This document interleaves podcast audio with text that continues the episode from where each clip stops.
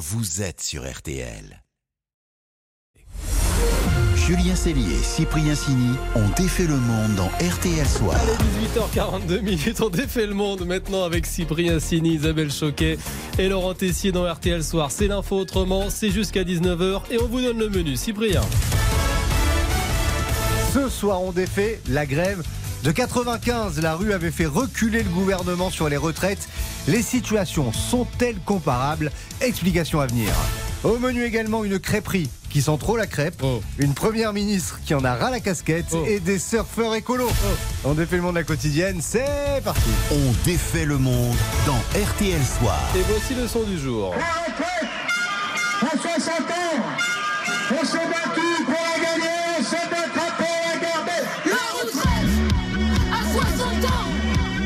C'est un peu la chanson préférée de notre consoeur Anaïs Bouton. Oui, on est dans le même bureau, c'est Voilà. c'est dur. Ça fait mal à la tête. Alors la retraite à 60 ans, c'est plus d'actualité. Mais aujourd'hui, 400 000 manifestants étaient à Paris selon la CGT pour faire reculer le gouvernement. Leur modèle, c'est 1995. Alain Juppé avait plié, coup d'œil dans le rétro. En 1995, comment les manifestants l'avaient emporté? Pourquoi le gouvernement Juppé avait reculé? Et ce scénario est-il possible aujourd'hui? Pour le savoir, on a appelé le sociologue Michel Viv- Viviorca, auteur notamment de alors, Monsieur Macron, heureux? Point d'interrogation, c'est aux éditions Rue de Seine. Et on l'a un peu oublié, mais en 95, au départ, la mobilisation avait démarré assez doucement, en fait. Il y avait du monde, mais pas autant qu'il y en a eu ensuite. J'ai le souvenir de quelques centaines de milliers de personnes. Ça peut-être 1700 000, d'après les chiffres qui, circulaient. Et il faut dire aussi que c'est né dans un contexte où les syndicats n'étaient pas tous d'accord. La CFDT, je dirais, euh, était euh, entre les deux. Elle n'était pas totalement hostile à l'idée de, de se mobiliser, mais elle n'était pas non plus euh, du côté de, de la CGT. Puis c'est monté progressivement. Donc, au tout début, pas vraiment un raz-de-marée et d'un syndicat pas si unique. Qu'est-ce qui s'est passé alors à l'époque? Pourquoi ça a basculé? Erreur de communication et pression de l'opinion. Alain Juppé a eu le malheur de dire que s'il y avait 2 millions de, de personnes dans la rue, ça changerait tout. Alors euh, le, le mot d'ordre est devenu nous allons être 2 millions. Et les gens l'ont été. Et puis le sentiment euh, que l'on pouvait soutenir une grève dans l'opinion sans être soi-même gréviste. À l'époque est apparu le thème de la grève par procuration. Moi je travaille, je ne suis pas gréviste, mais euh, je suis absolument avec les grévistes qui, qui en quelque sorte agissent pour moi. Donc il y a eu un sentiment très fort, un appui très fort de l'opinion Trop de pression, Alain Juppé recule et les manifestants chantent Vive la retraite, nous sommes heureux, tout va bien. Est-ce qu'un tel scénario peut se reproduire aujourd'hui? Alors, tout peut arriver, hein, mais la situation est quand même très différente aujourd'hui. Le président ne s'était pas exposé comme c'est le cas aujourd'hui. Aujourd'hui, c'est l'affaire du président. Et si les choses se tournent mal pour le pouvoir, c'est le président qui est en première ligne. À l'époque, Chirac apparaissait un peu rond, si vous voulez, et au bout de trois semaines à peu près, il a dit à Juppé, ça suffit, on arrête. Et finalement, Juppé n'a fait passer qu'un des trois projets qu'il avait. Parce que, autre différence, il y avait trois projets dans les tuyaux. Et à la fin, Juppé a dit, OK, je retire le projet sur les retraites, le contrat de plan SNCF, et je garde uniquement euh, ce qui concerne la sécurité sociale. On a le sentiment que le président joue un peu sa peau dans cette affaire d'un côté et que le syndicalisme fatigué, déclinant, joue également son image. Des deux côtés, euh, les acteurs euh, sont vraiment euh, sur des enjeux quasiment existentiels. Enfin, grosse différence, c'est que la réforme d'aujourd'hui était dans le programme d'Emmanuel Macron, alors que Jacques Chirac, lui, n'avait pas annoncé la couleur. Et si vous voulez en savoir plus sur cette grève de 1995, on vous conseille l'excellent podcast Focus de Marion Calais qui est disponible notamment sur RTL.fr, sur notre appli,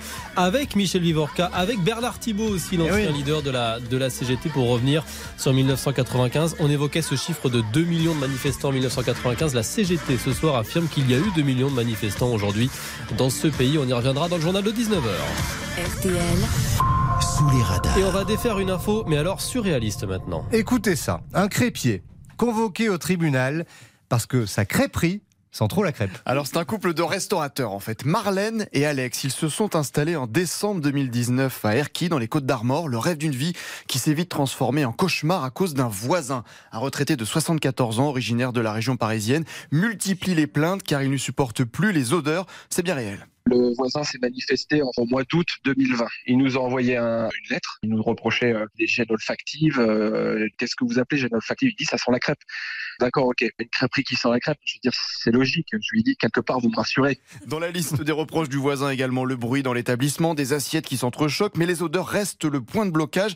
Et pour ne pas faire de polémique dans le quartier, Alex et Marlène décident de faire quelques travaux en 2021 pour calmer l'individu. On a reçu des techniciens pour les hôtes. Voilà, on s'est dit peut-être que ça, ça va solutionner la chose et tout ça. Donc il y avait plus de, il y avait plus de fumée et tout ça. Et on a rechangé le système d'extraction et on l'a éloigné derrière sur notre crêperie en fait sur le toit. Les odeurs sont déviées, mais ça ne calme pas le voisin qui continue de se plaindre. Il est passé même à la vitesse hein. supérieure. Vous avez vu Une assignation en justice a été adressée à Alex et Marlène. Ils sont convoqués le 16 février pour s'expliquer sur toutes les nuisances. Bah, de quoi vous dégoûter d'exercer. hein? On est quand même vraiment fatigué parce qu'on s'est dit qu'on avait fait euh, moult euh, travaux et beaucoup d'efforts pour cette personne. On en a parlé à tout le reste du voisinage. Ils nous ont dit non, non, non, vous inquiétez pas les jeunes, vous faites pas de bruit, machin, ceci, cela. On est correct. Et Alex et Marlène ont lancé une pétition pour que le restaurant La Crêperie du Pêcheur soit soutenu actuellement. Plus de 15 000 personnes l'ont signé. Vive les crêpes Vive la Bretagne Touche pas à ma crêpe.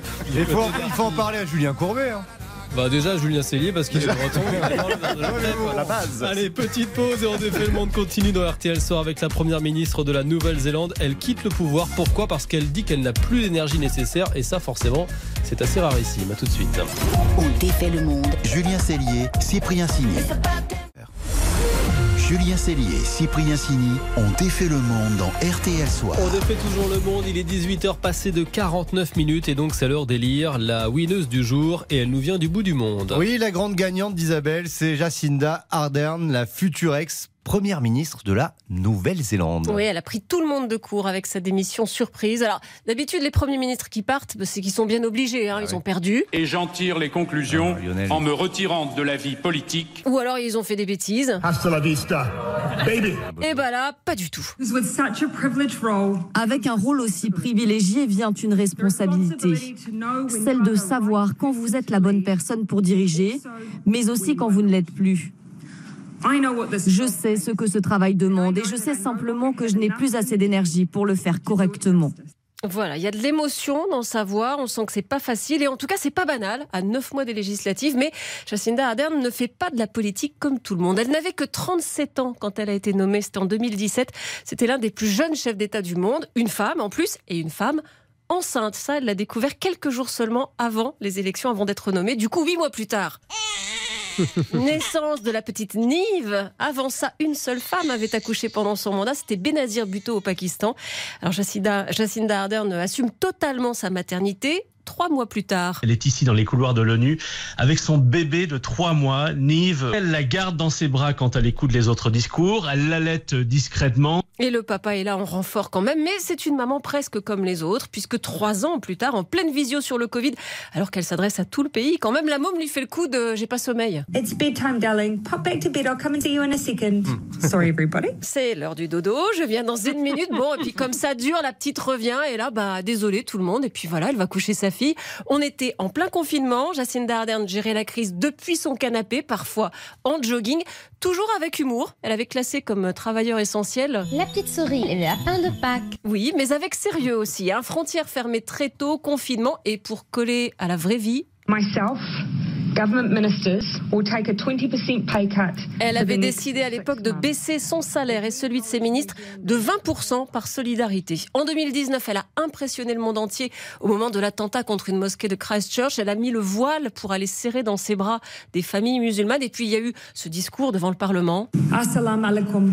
Peace be upon you and peace. Et be dix upon jours après seulement, New Zealand will ban all military style semi-automatic weapons. elle a interdit les armes semi-automatiques et les fusils d'assaut. En cinq ans, cette femme-là, elle a vraiment fait bouger les lignes.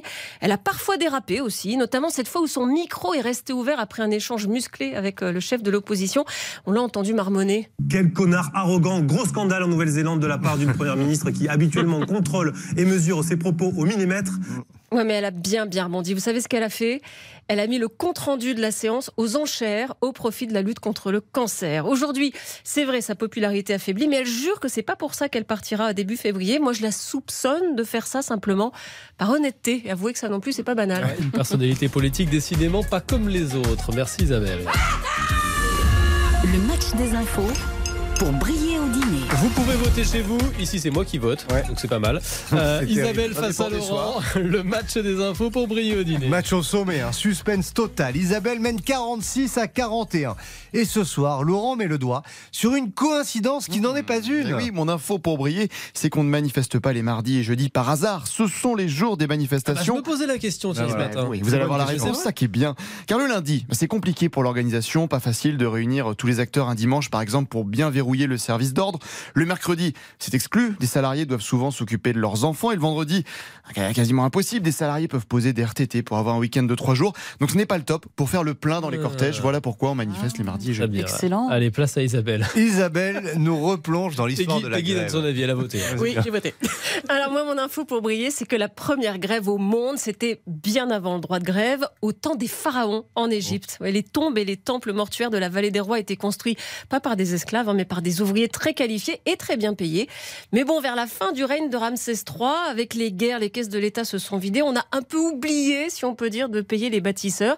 Et ben, au bout de 18 jours sans salaire, ils ont dit on a faim et ils se sont assis et ils ont occupé les temples. Ça a duré des mois parce qu'ils avaient plein d'autres revendications, mais à la fin, ils ont eu gain de cause. Tout ça, c'est sur papyrus, c'est comme ça qu'on le sait. La première grève de l'histoire, 12 siècles avant Jésus-Christ. Ça aussi, c'est une bonne info. Bon, Peggy, vous votez pour qui? Je vous ai senti vote pour, passionné. pour Laurent parce qu'en fait, je me demandais pourquoi ça tombait souvent un jeudi ou un mardi. Voilà. Vraiment, Je me suis posé la question et je me suis dit, ah, attends, Bon, bah alors deux points à Laurent. Bah vous oui. ne m'en voulez pas, euh, Pas du tout, Laurent. Je prends, je prends. Bon, merci. Tout ce qu'il y a à prendre, il prend, lui. Laurent qui n'est plus à 4 points derrière Isabelle, c'est chaud. Ah là là là.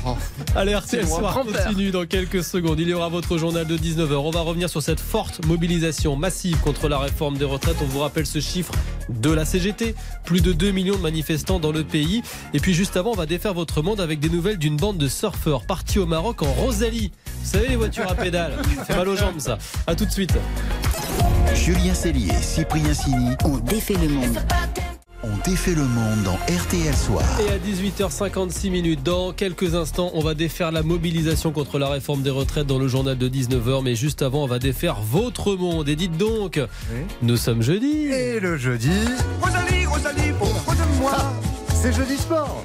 On met en avant vos projets les plus fous en rapport avec le sport. Et là, Rosalie, parce qu'on va retrouver de vieilles connaissances qui ont sacrément pédalé. Laurent. Oui, il y a trois mois, le 6 octobre, Jean et ses amis étaient partis d'Avranches en Normandie pour rejoindre le Maroc en Rosalie. Vous savez cette voiture à pédales On cherchait un moyen de locomotion original, voilà, écologique aussi, et on s'est dit que la Rosalie euh, c'était euh, l'engin parfait en fait pour ce genre de voyage. On a des, euh, des bons ponchos et puis sinon elle est pas mal pimpée, du coup elle est couleur rose pétante et puis il y a un petit velours léopard sur le volant. Ah oui. Bonsoir Jean. Bonsoir. Rassurez-moi, vous êtes bien arrivé au Maroc Eh ben on est arrivé, euh, ça y est, enfin. Ça faisait quatre mois qu'on attendait ce moment et euh, on y est du coup. Et Alors, la, la traversée là d'Avranches jusqu'au Maroc, 4000 km, ça va? Les jambes, euh, la fatigue, c'est plus dur que prévu ou pas? Ah, c'est super dur.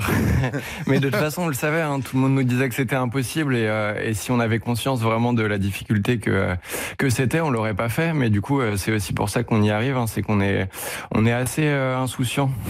Vous avez eu des galères sur la route? Ouais, on n'arrête pas. Mais euh, voilà, hein, euh, normalement, euh, les Rosalies, euh, elles sont faites pour rester euh, en bord de plage euh, pour quelques balades sur la digue. Mais du coup, euh, là, on l'a, on l'a fait sortir un peu de, des, des sentiers battus et, euh, et du coup, on a notre pédalier qui ressemble plutôt à un vinyle maintenant. Euh, du coup, on passe énormément de temps, euh, on passe énormément de temps à la pousser. euh, dès que c'est en faux plat ou même sur le plat, en fait, on peut plus vraiment pédaler. On l'a réparé plusieurs fois déjà, mais euh, mais là, c'est plus possible. On est arrivé au bout, quoi. Et Jean, vous deviez parler d'écologie dans les écoles, collecter des déchets, tout ça, vous vous avez pu le faire? Ouais, tout à fait. Ouais. Depuis le début du voyage, là, on est à 360 kilos de déchets ramassés euh, en bord de plage et puis aussi sur les fossés. Et on a vu, euh, je pense, euh, en nombre de classes euh, dans les écoles, on a vu une bonne vingtaine de classes. 4000 km à pédaler, le chemin retour, vous allez aussi le faire en Rosalie ou la Rosalie elle va rester sur place? Non, bah on hésitait, mais en fait, je pense que c'est intéressant qu'on ramène Rosalie, ne serait-ce que pour la présenter. On a une classe référente à Confolant pour la présenter aux élèves, et puis aussi pour éventuellement euh, l'améliorer pour d'autres projets futurs. Du coup, euh, on va sans doute la ramener, euh, on va venir nous chercher en voiture et remorque et on va la ramener comme ça. Ouais. Vous n'avez pas ramené avec les pédales, quoi. Parce que non, euh, si euh, non, non, non, voilà, si on fait le retour, je pense que euh, on va manquer à nos amis et à nos familles, quoi. Merci Jean et on peut voir euh, toutes vos publications de cette formidable aventure avec votre Rosalie sur les réseaux sociaux, Instagram, Facebook et le compte Les Frénétiques. Bonne soirée. Bonne soirée, salut. Bonne soirée Jean, salut, salut à vous les amis dans Défait le Monde. Demain 18h40 dans RTL Soir, on refera nos Régions comme chaque vendredi.